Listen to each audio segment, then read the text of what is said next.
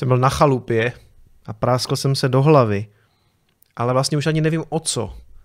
A, a taky jsem si spálil ruku o motor, o sekačku, a to naštěstí teda nic moc, jo, v pohodě, takže dneska to bude s takovou jako lehce zízvenou hlavou. Intro.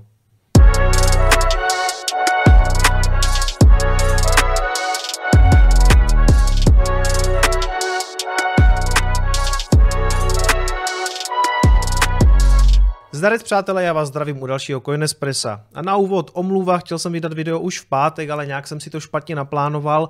Dopoledne jsem měl přednášku na základní škole Edvarda Beneše v Opavě.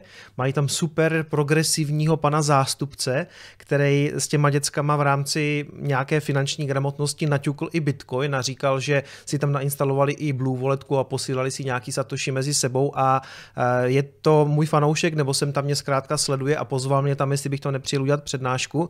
A já jsem to vzal jako takovou výzvu pro sebe, protože přednášku na základní škole jsem ještě nikdy nedělal, takže jsem si to tam měl vyzkoušet, vlastně pro deváťáky byly to dvě spojené třídy. A fajn, myslím si, že, že super, že poslouchali, spousta z nich jako fakt věděla, já jsem se hned na začátku třeba, třeba ptal, jestli někdo tuší, kolik stojí Bitcoin a tam hned začali lítat jako správné odpovědi, plus minus 500 dolarů úplně jako přesně, takže eh, super zjištění. A mimochodem celou tu svou přednášku jsem pojal tak, že v podstatě já mám takovou standardní přednášku, která se jmenuje Úvod do Bitcoinu a tu třeba přednáším ve firmách nebo i na vysokých školách.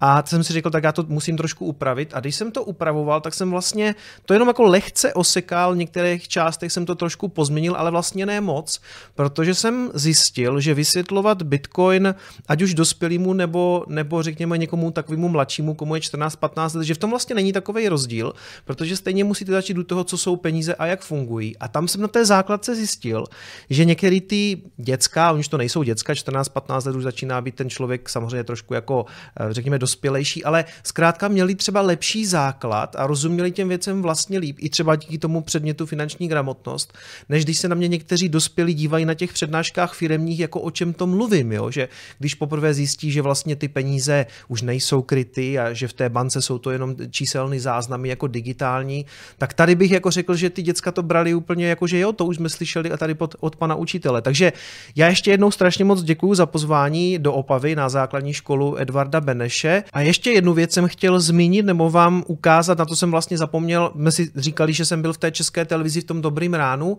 na dvojce a pak už jsem to zapomněl nějak komentovat a tady Gordy, eh, Honza Dvořák z toho vystříhal ty segmenty, kdy jsem v tom dobrým ránu byl, protože já jsem tam vlastně mluvil myslím 6.20, 7.40 a 8.20. Gordy to tady spojil všechno dohromady, takže já vám nechám link v popisku a kdyby vás to zajímalo, tak se můžete podívat, jak jsem v české televizi obstál. Já za sebe říkám, že eh, jsem s tím spokojený, že si myslím, že to byl jeden z mých lepších výkonů, i když to bylo takhle brzo ráno, já jsem vlastně do té české televize dojel někdy jako v 5.50, stával jsem kolem páté nebo před pátou, takže tam tam trošku kruhy pod očima, to já mám jako obecně. Eh, každopádně, když to srovnám třeba se svým výstupem u u Krause, kde byla ta Anife, tak tam jsem byl jako hodně nervózní a i ten prostor byl takovej, prostě to byla jako talk show, zábavná, asi trošku něco jiného než tady, kde i ti moderátoři byli skvěle prostě informovaní, nebo bych řekl nabrýfovaní, ptali se věcně, zajímalo je to, nebo to tak aspoň vypadalo. A jako já bych řekl, že Samozřejmě s tím odstupem času, když jsem se na to potom tady díval, jsem si říkal, tady bych odpověděl jinak, tady bych byl stručnější, tady bych řekl jiný argument, ale jako po bitvě je každý generál. Jo, já jsem věděl zhruba, na co se mě budou ptát, já jsem znal ten, ten seznam těch otázek, i když pak byly položeny trošku jinak nebo se zaměřili trošku jiným směrem, takže hned první otázka, co to je vlastně kryptoměna, mě vlastně trošku uh, uměla jako pořád, pořád mě ta otázka umí vykolejit v tom smyslu, že to, to, na to se nedá rychle odpovědět. Jo? A teď zase jako víte, že v té televizi na to máte prostě minutku, abyste to nějak zhrnuli. Ale dobrý, abych to zhrnul. Myslím si, že jsem se s tím docela dobře porval. Vy se na to můžete podívat, když tak tam přímo napište i pod to video, jestli se vám to líbilo. Už teďka to má docela hodně zhlídnutí, nějakých 16 tisíc, takže asi to pár lidí vidělo. Takže za mě dobrý. A poslední věc, co chci zmínit, než se podíváme na graf, já jsem teďka dokončil vlastně to druhý video na UTXO a na to konsolidování transakcí a pořád je tam hodně dotazů, proč to dělat, jak to dělat, kdy to má smysl, že tomu pořád nerozumíte. Přátelé, já, za mě bylo víceméně všechno řečeno v těch dvou videích a teď už je to hodně o tom, že bych se vám vlastně musel věnovat individuálně a to bohužel nezvládnu, protože na to prostě nemám časovou kapacitu. Prosím vás, eh, je tady link pod videem na Discord, na naší vlastně komunitu, kde je spousta lidí, kteří vám s tím poradí, vysvětlí, protože, jak říkám, já víceméně jsem k tomu asi všechno řekl a teď už bych musel s každým řešit, jako jestli v jeho případě má smysl konsolidovat a tak dále a tak dále.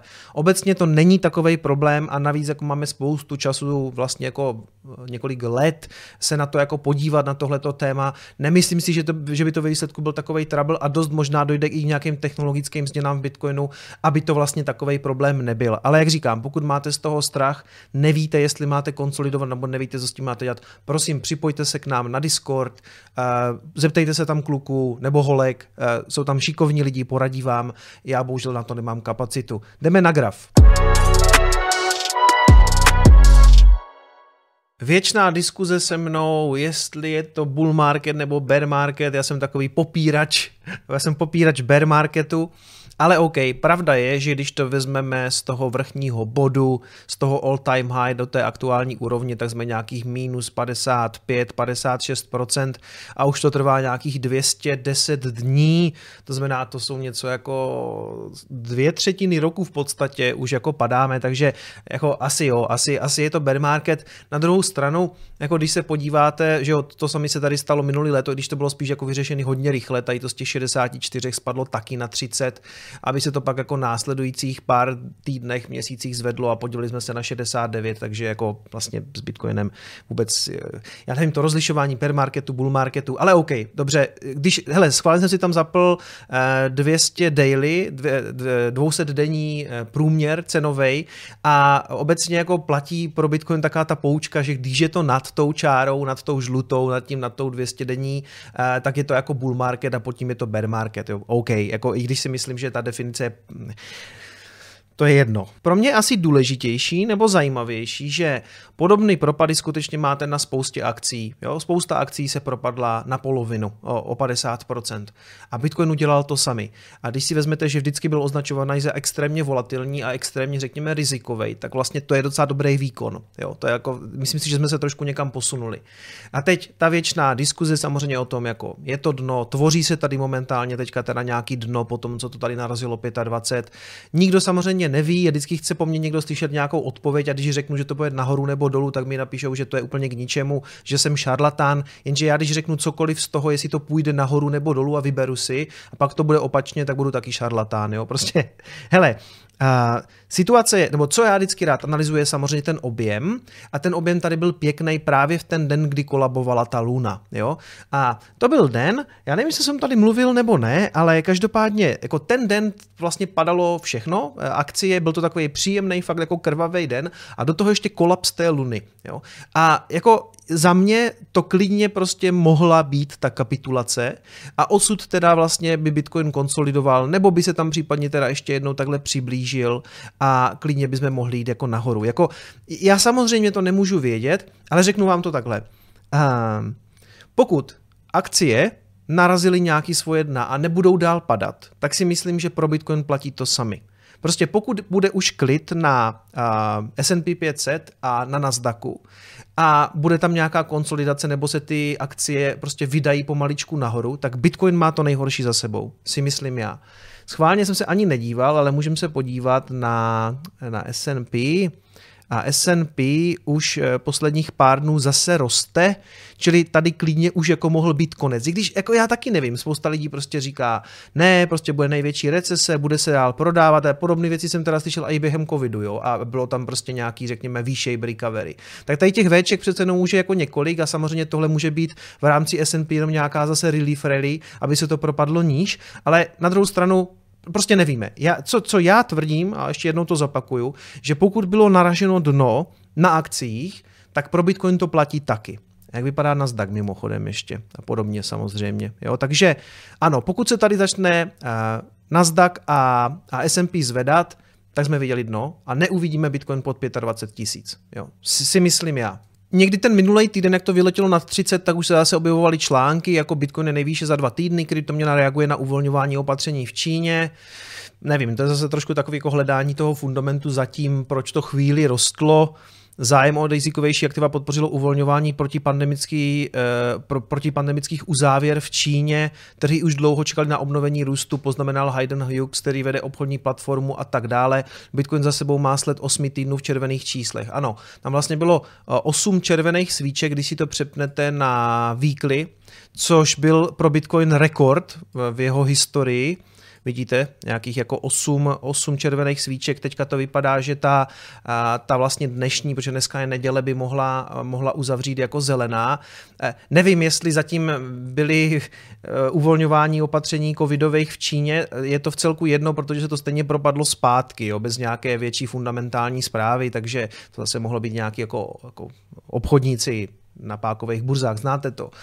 Co je pro mě zásadní v tom, že Bitcoin si tady bude hledat no, ať už je kdekoliv, pak se zvedne a dřív nebo později eh, z mýho pohledu zase uvidíme překonání all time high. Prostě když se podíváte do historie Bitcoinu, tak vždycky nakonec vylezl zpátky na to svoje all time high, to znamená, i kdyby dolezl jenom potom na to svoje all time high, což si nemyslím, já si myslím, že poroste samozřejmě jako v podstatě dál, eh, tak už teďka ho máte prostě s 50% slevou. Konec konců, že jo, minulý rok něco takového na 64 a za nějakého půl roku stál zase 60 69, tentokrát to samozřejmě může trvat jako delší dobu. My nevíme, jak dlouho bude růst zpátky na all time high a to není ani tak důležitý. Co, co jsem já chtěl říct je, že o Bitcoinu prostě nemám strach ale vidím jsem tam teďka nějaký jako videa a analýzy a na TikToku je to úplně totální hell, jako jak využít teďka ten bear market eh, a který altcoiny nakupovat. Jo. Pozor, to může být strašně zrádný, protože na rozdíl od Bitcoinu, ve které já dlouhodobě fakt věřím, některé ty altcoiny se prostě už nepodívají na, na svoje all-time high. Jo. Já si přesně pamatuju, eh, teď jsem viděl, že spousta lidí třeba využíváte situace a kupuje Solanu, která byla prostě eh, vyhypovaný coin někdy minulý rok. Sol USD dáme třeba na FTXu, že jo? A jak moc je to, počkej, vypnu log, to bude možná ještě zajímavější a ona vlastně vyletěla až na 260 dolarů, řekněme, a dneska stojí nějakých jako 40. A teď všichni říkají, no tak to je skvělá příležitost kupovat to zlevněny. A chápu, chápu a vlastně bych řekl jako jo, kupujeme to, když je to dole, ale u těch altcoinů vy fakt nevíte, jestli tohle to už jako nebyl strop, jako podívá se to sola, teď to furt stojí, ještě se o tom dneska budeme bavit, jo, ale a prostě to je taková ta super, spadlo to na 40, tak já si tady něco nakoupím a ono to najednou stojí 30 a 20. Já vám povím, takových, takový dva svoje příběhy, kdy prostě kupoval jsem Vertcoin, protože jsem tomu věřil a kupoval jsem to, to mělo all time high na 10 dolarech, já jsem to potom kupoval třeba za 8, pak to padlo na 4, tak jsem to přikupoval, protože to bylo vlastně pro mě s 50% slevou, pak jsem to kupoval za 2 dolary, pak jsem to kupoval za dolar, furt jsem to přikupoval a ve výsledku to už se nikdy nepodívalo, ani nevím, kam se to podívalo, VTC, USD, Vertcoin US dolar na Bitrexu. No to je strašný, jo. To je, teďka to stojí třeba 17 centů. A já jsem samozřejmě to sledoval, když to bylo v té první bublině, jo. A tady, tady jsem to prostě bral na nějakých, když to, vlastně, když to, ono to stálo i 14, nějakých 12 dolarů. A dobře, a když, když to jako se propadlo, já jsem říkal, teď je příležitost to kupovat se slovo. A kupoval jsem to za 8 a kupoval jsem to za 3, za 4 dolary. A pak jsem se toho úspěšně, myslím, zbavoval částečně i v této pumpě nebo někdy v průběhu toho bear marketu. Třeba jako vlastně byl úspěch, když to vylezlo potom někam na 2 dolary, když se na to podíváte. Jo, takže a teď, a teď to stojí prostě nějakých 20 centů. A podobný příběh jsem si zažil s EOSem a vy si říkáte, dobrý co má, tak to jsou jakýsi shitcoiny, co, co nám to tady ukazuješ.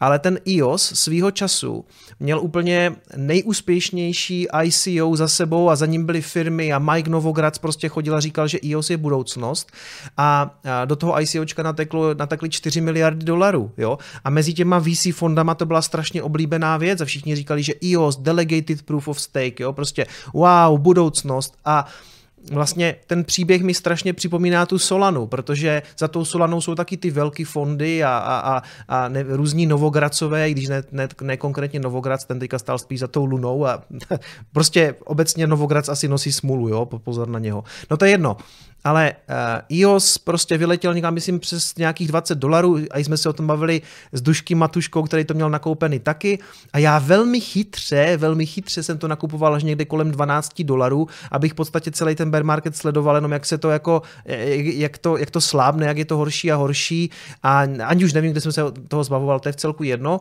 A letos dobře zvládlo to mít nějaký hype, kdy se to teda dostalo na nějakých jako 14 dolarů. Ale vidíte, že ani na tom dolaru už se to nevrátilo na to all time high. A jakou to má šanci se dostat na nějaký all time high, když to zase stojí prostě dolar 20, jo. Takže bohužel z mýho pohledu spousta těch shitcoinů si prožije tak maximálně dva velký bull markety. Vypadá to nějak takhle nic, nic, nic, tady to nakoupí ty VCčka, teď to vyletí, dumpuje se to na retail, eh, zřítí se to, pak je nějaký teda ten bear market a pak teda to má ještě jednu takovouhle pumpu a případně ještě něco takového a pak to prostě pomaličku umře. A tak je to pořád do kolečka úplně se vším, na cokoliv ukážete. Já to rád vždycky ukazuju, ukazuju ještě na tom Peercoinu a Namecoinu, což už si tady skoro to nepamatuje a já vlastně taky ne, to já jsem jako v kryptoměnách vůbec jako nebyl nějak zainteresovaný. A když se podíváte, tak tam uvidíte úplně to sami. A samozřejmě to se bavíme dokonce jenom o té dolarové hodnotě, protože když se podíváte v porovnání s Bitcoinem, tak je to ještě, tak je to ještě víc k pláči samozřejmě. Jo, když si dáme třeba jako EOS BTC, EOS BTC na Binance řekněme, tak se podívejte, tak se podívejte, jak vypadá prostě EOS BTC, jo, to, to, je, to je vždycky jenom takhle, už prostě jako, prostě jako umíráček, jo. A teď, já samozřejmě nevím, jestli to sami udělá Solana. Třeba ne, třeba Solana zažije prostě ještě nějaký svůj velký hype, může být. Já jenom říkám, že si myslím, že klidně se zase tady jako může zvednout a půjde jako někam, jako třeba něco udělá třeba takovýho. Je to možný. A teď je otázka, co mezi tím bude dělat Bitcoin a jestli ve výsledku prostě tyhle ty investované peníze do nějaké Solany by prostě líp nesloužily v Bitcoinu. A to je samozřejmě na vás. Já vás nechci, vyberte si svoje oblíbené ponzi schéma. Já si dám srandu, ale prostě takhle to často vypadá. Jo? A prostě ano, vy máte pocit, že teď můžete jako výhodně nakoupit ty altcoiny a je to dost možná pravda, ale jako zvednou se, udělají zase ty all time high a udělají to proti Bitcoinu. Prostě a, a vy ani nevíte, jestli jestli zrovna tohle to je jako dobrý nápad, jestli mezi tím nepřijdou nějaký jiný věci. No zkrátka, za mě eh, dává smysl a ten safe bet podle mě je DCAčko, štosování satů v Bitcoinu a o tom zbytku mám prostě jako velký, velký pochybnosti. Konec konců, dlouhodobě tady sleduju samozřejmě i Ethereum a Ethereum je prostě mm, dlouhodobě dvojka samozřejmě a řekněme asi jako zasloužená a i tady teďka vidíte, že jak se Zatímco Bitcoin prostě pořád tancuje kolem nějakých 30 eh, tisíc, tak proti němu vlastně to Ethereum krvácí a je už na 0,06. A tady ještě zajímavý asi zmínit, aspoň trošku nějaké technické analýzy lehce, když se podíváte, tak nějaký, tady jsou nějaký úrovně, kam kdyby to teoreticky jako padlo, tak to tam ještě může podržet a to jsou úrovně někde 0,55 Eh, jako kdyby Ethereum versus Bitcoin a pak tam nic moc není. Pak by se to tady zřejmě propadlo až třeba na úroveň někam jako 0,45. Jo? Berte to jako velkou šarlatánskou analýzu. Ale prostě je vidět, že v okamžiku, kdy je nějaký takovýhle bear market, tak většina lidí se fakt jako stahuje do něčeho bezpečnějšího v rámci celého toho, eh, kryp, celého toho prostoru kryptoměn a prostě radši to dává do toho Bitcoinu a to se potom propisuje samozřejmě do, do Bitcoin dominance. To znamená, vidíte, že dominance už někde na 47 7%. A typuju, že pokud Bitcoin takhle půjde pořád do strany, tak pořád poroste i ta dominance. To znamená, že ty altcoiny pořád budou krvácet. To znamená, že ve výsledku se může stát, že OK, budete si kupovat Solanu, protože to třeba může být jako zajímavý kup, takhle jako slevněný.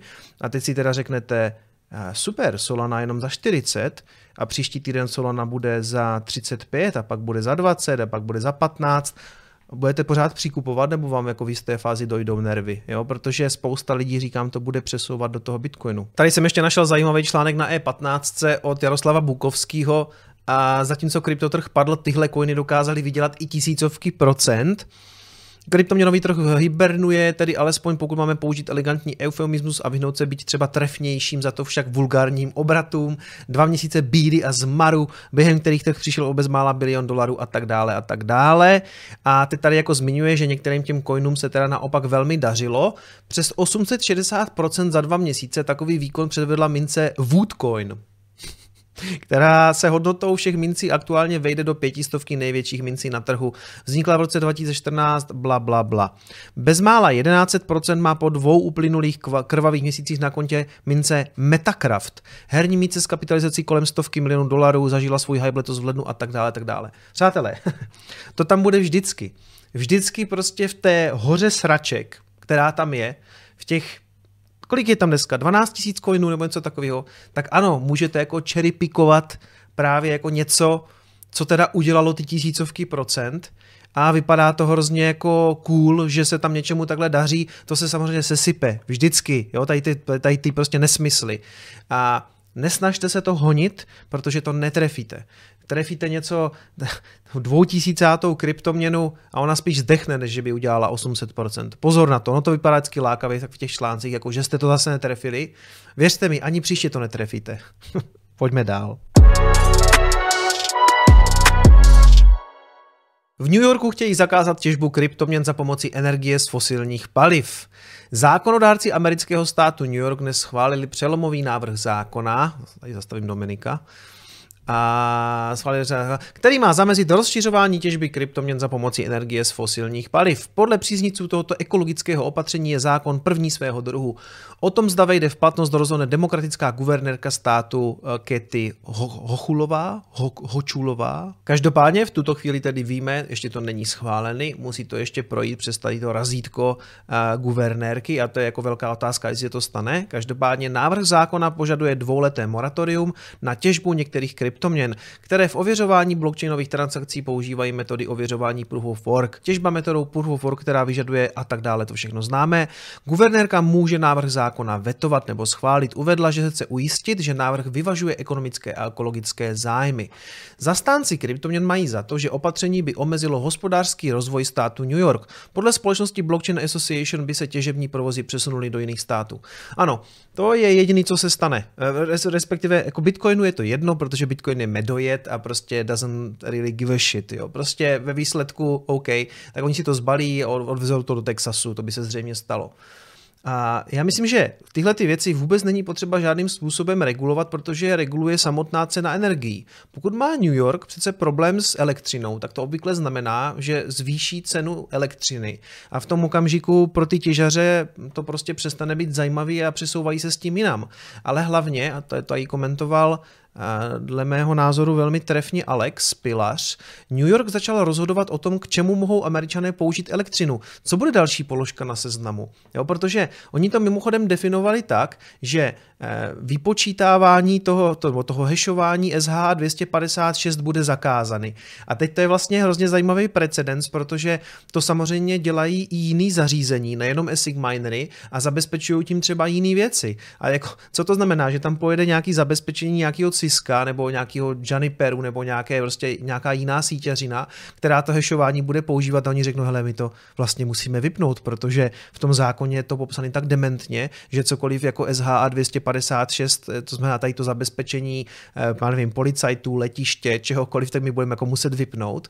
Ale zajímavý je, obecně, že někdo chce jako zase vybírat, co se s elektřinou může dělat a co se s ní dělat nesmí, protože pokud má New York problém s tím, že něco spotřebuje hodně elektřiny, tak eh, dřív nebo později se můžeme dočkat takové věci, jako že třeba hraní počítačových her na konzolích, protože to dost možná spotřebuje víc energie než ta těžba Bitcoinu. Jo? Takže, takže co, budeme New Yorkčanům zabavovat PlayStationy 5, když si je teďka konečně po letech mohli sehnat, protože dlouho nebyli, nebo Xboxy, nebo herní počítače, nebo co, jako, co, co bude, budeme teda vybírat, co se dělat s tou elektřinou může a co ne.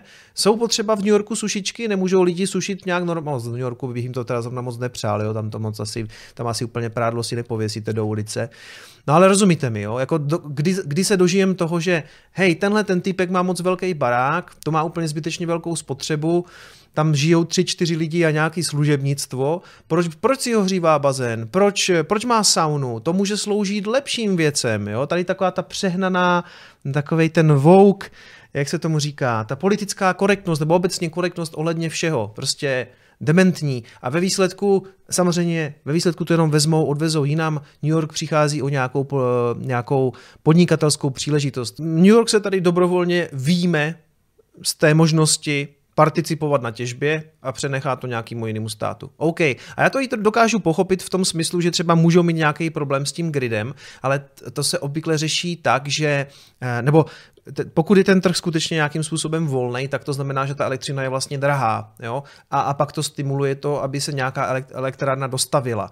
Ale ono zřejmě v rámci těch různých newyorských regulací to tak úplně nebude. Dost možná tam nějaká regulace na cenu je a tím pádem se. No já, já nevím, jak to mají nastavený, jo? takže tady už si tak jako napůl vymýšlím, ale, ale rozumíte mi. Důležitý na tom samozřejmě je, že i když se vlastně něco podobného stalo v Číně, kde tatky řekla, že těžit tam nebude, tak pro, pro Bitcoin to neznamenalo v podstatě nic, nebo spíš to ve výsledku to byla spíš jako pozitivní věc, protože se přesunuli do Spojených států a lidi zase začali říkat, hele, a teďka to budou mít všechno jako Spojené státy, ale mimochodem se ukazuje, že i tak eh, v té Číně jako spousta těch těžby zůstala tak jako pod radarem, jako že už to prostě jako akorát nevidí. Často jsou to nějací třeba domácí těžaři a to nikdo neví, kdo má doma, jo, takže eh, Myslím si, že je to velmi krátkozraký řešení, který ve výsledku jde hlavně proti státu New York, než by šlo proti Bitcoinu. Pojďme na další zprávu. Solana opět nefungovala, výpadek trval 4,5 hodiny, cena klesla o 13%. Kryptoměna Solana má za sebou další výpadek, což se odráželo i na dalším výrazném poklesu její hodnoty o téměř 13% za posledních 24 hodin. Solana, která je vykreslována jako expresně rychlý blockchain s minimálními poplatky za transakce, zažila za posledních 12 měsíců již minimálně 7 částečných nebo úplných výpadků. Jinak řečeno, její blockchain se zastavil a nebyl schopen zpracovávat další transakce. A důvěra v Solanu klesá stejně jako její cena. Hele, já jsem to ani moc dohloubky nesledoval, um, já vlastně nevím, na co to je, ta Solana, k čemu to je. Jo, jako ve výsledku, dobře, Rychlé transakce, levné transakce, což samozřejmě vede k tomu, že tam dochází ke spamování té sítě, jo, protože je levný tam vlastně nějakou, nějaký transakce dělat, takže tam probíhá, myslím, nějaký mintování NFTček neustále, teď to jako padá, oni se v podstatě naprosto centrálně domlouvají přes Discord, což mě přijde úplně jako já nevím, eh, takový jako dost amatérský řešení, že vlastně mají Discord, kde řeší s těma eh, validátorama po celém světě, co budou dělat, takže to vlastně jako řídí víceméně jedna entita. Já vůbec nechápu, eh, na, na, jako je to blockchain v tom, v tom okamžiku, kdy to prostě řídí pár lidí přes Discord a domlouvají se, jako co budou dělat, jako co, co, kde je nějaká decentralizace. Já vůbec nechápu, k čemu to je, co to je, proč. To je vlastně i důvod, proč jsem tu slanu na začátku zmínil na tom grafu, jo? protože já netuším, proč by někdo si vůbec jako kupoval ty tokeny takovéhle věci, když to neustále stojí, má to problémy. Mimochodem, když si to změříme od all time high až někam dolů, tak je to minus 85%. A to mimochodem neznamená, že to nemůže odepsat dalších 85% jo, od té úrovně, kde to sedí dneska. Takže, takže já nevím, jestli je, to tam asi nevidíte, já to mám židli a hlavu, ale je tam e, e, nějakých 39, prostě řekněme 40, 40 dolarů, to můžeme za dva měsíce vidět třeba na 20. Jo, já nevím, já nevím, já jenom prostě řeším tu věc, že pokolikáte už od té Solaně čteme, že to stojí, že to vypnutý, že to nahazujou znovu, já chápu, že tam funguje taky nějaký DeFi a nějaký NFTčka, takže přesně ty věci, které se mě v podstatě netýkají, takže... Ach jo, strašně mi to připomíná ten iOS protože já jsem ten iOS fakt svýho času hltal. Já jsem dokonce poslouchal jeden konkrétní podcast, který se věnoval jenom iOSu. A oni tam jako vykládali, že do konce roku to může stát až tisíc dolarů, že jo, tenkrát to stálo asi dolar, tak to, to přišlo úplně neuvěřitelný. A řešili, jako co tam všechno vzniká a který projekty a jak se na tom pracuje. A ve výsledku samozřejmě skutek utek a to nikdo na nic nepoužívá, ten iOS. I tak je vlastně zázrak, že to dneska stojí, a já nevím, kolik to stojí, třeba 6 dolarů, něco takového, 2 dolary. No a je je to přesně takovej ten eh, podobný příběh, jako takový ten korporátní coin, no a to už jsem vlastně říkal. No prostě, uh, je tam spousta takových věcí, které ten minulý rok měli nějaký jako slušný run uh, cenový, stejně tak jako třeba ten Avalanche, to je myslím taky docela hodně znehodnocený, ale uh, vlastně je to pořád stejná píseň, ale navíc jako ta, ta Solana je fakt jako vyhlášená tím, že to stojí v podstatě pořád a pořád to znovu nahazujou. Prostě za mě Za mě rozhodně ne. A jsem, já jsem zvědavý, sám jsem zvědavý na, na, na to, co až nastoupí zase nějaký bull market a poletí to nahoru, který ty projekty se zvednou. Jo? A třeba si řeknu, ty jo, mohl jsem do Solany spekulativně něco jako nadspat, ale mně už se to ani moc nechce dělat. Jo? A teď jsme, eh, jsme byli na tom eh, XTB analytickém fóru, tak Dominik tam měl takovou zajímavou myšlenku, když já jsem tam, oni tam říkali, jako kolik mít třeba v těch altcoinech a já jsem říkal, jako já už dneska nemám nic, mám 100% bitcoin, ale když už tak, jako chtěli nějakou odpověď moji, tak jsem říkal něco jako 10-20%, jo, třeba 10% Etherea, 10% nějakých shitcoinů. A Dominik řekl zajímavou věc, že on už jako nechce mít ani těch 10%, ani takhle spekulovat na těch altcoinech. Že to zkrátka nechce podporovat, jo, ty projekty, protože když do nich dá svoje peníze, tak vlastně jako je součástí toho, že to pak jako letí nahoru a pak se to nahoře vykešuje a, a tak dále. A, a vlastně, vlastně jsem se nad tím musel pro sebe minimálně jako zamyslet, a, protože jo, já jsem taky nakupoval nějaký altcoiny minulej bear market, ale musím říct, že jsem jim v té době docela věřil. Jo? Když jsem si kupoval takový Cardano nebo Chainlink, tak jsem skutečně měl velkou uh, důvěru v to, co ty projekty můžou přinést a pak přišlo nějaký vystřízlivění a pak jsem je prodával s nějakým ziskem uh, už, už z takového toho přesvědčení, že tomu vlastně nevěřím. Jo? A teď bych šel taky vlastně trochu proti svýmu přesvědčení, že teď do něčeho, do nějakého altcoinu dám peníze, jenom abych jako na tom vydělal, tak je, je to prostě pro mě něco úplně jiného, než dlouhodobě si spořit v Bitcoinu, kterýmu skutečně věřím a skutečně věřím v, ně, v jeho nějaký pozitivní přínosy, které můžou být obecně jako pro lidstvo, jo, ať to zní jako hodně nadneseně, ale vlastně to tak je. Prostě tam, tam vidím nějaký jako dobro a něco, něco, do čeho dávám svoje peníze a má to smysl. Jo? A množit to jakože na altcoinech, protože do toho bude investovat nějaká babička z Malajzie, je prostě minimálně k zamýšlení. No. Takže díky, že jste si vyslechli tento krátký úsek takové morální poradny a pojďme se ještě podívat na jednu zprávu. Další Discordový příběh. Eh, Discord server Yuga Labs, to jsou ti zakladatelé toho projektu, Board Ape Yacht Club, ano, zase budeme řešit opice, omlouvám se. No, tak jim někdo hacknul server, respektive, pokud vím, hacknuli účet toho community manažera Borise Wagnera, jehož teda účet byl kompromitován a ten účet začal posílat eh, těm různým členům možnost nějakého mintu nebo prostě nějaký phishingový link, který jako namotal na to, že zase něco dostanou zadarmo.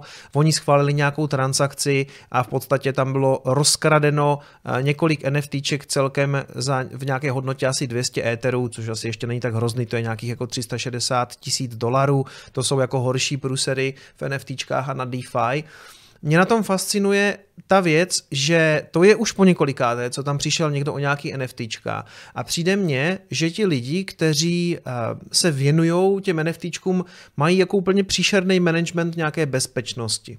Za prvé jsem si všiml, že spousta z nich vůbec neví, co je hardwareová peněženka. Jo? Že často se řeší jako Metamask, co s Metamaskem, že někdo, že nějakým způsobem třeba jim hacknuli počítač a, a připojili se přímo na ten Metamask, něco tam udělali, špatný zabezpečení, bla, bla, bla. Prostě tohle, se, tohle by se jim nestalo, měli hardwareovou peněženku.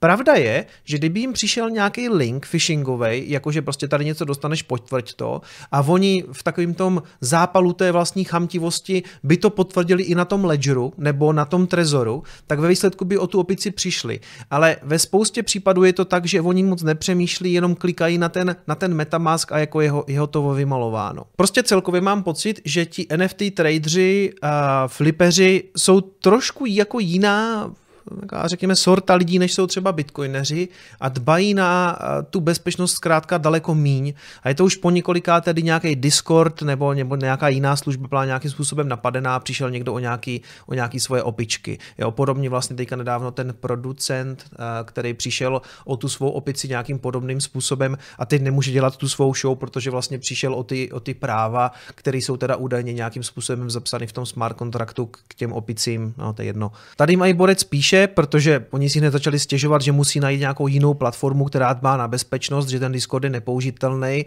tak jim tady týpek píše, jako sorry, ale vy jste o svoje NFTčka přišli kvůli tomu, že jste potvrdili podvodnou transakci, za to, s tím v podstatě nemá Discord nic společného, to je to jako podobný, kdyby jim to přišlo třeba přes Twitter nebo cokoliv jiného, jo. Takže, takže Jo, říkám, spousta z nich prostě má velmi prazvláštní přístup k nějaké své, k nějaké své security, eh, prostě vnímání té bezpečnosti eh, v ohledu právě na kryptoměny a NFTčka. Ještě jsem teďka v souvislosti s NFTčkama zase zaslechl takový zajímavý argument a dovolím si ho tady s vámi sdílet, i když tady s tou zprávou příliš nesouvisí. Hodně lidí říká, že to, co ty NFTčka přinesou, je takový ten flex v tom digitálním světě, jo? že prostě je to ta statusová hra, že můžete v tom digitálním světě, ať už třeba na Twitteru v profilovce nebo v nějakým nastupujícím metaverzu, který nebudou mimochodem, ale můžete jako ukázat, že jste vlastně bohatí díky tomu, že tam budete mít nějaký takový takovýhle NFTčko.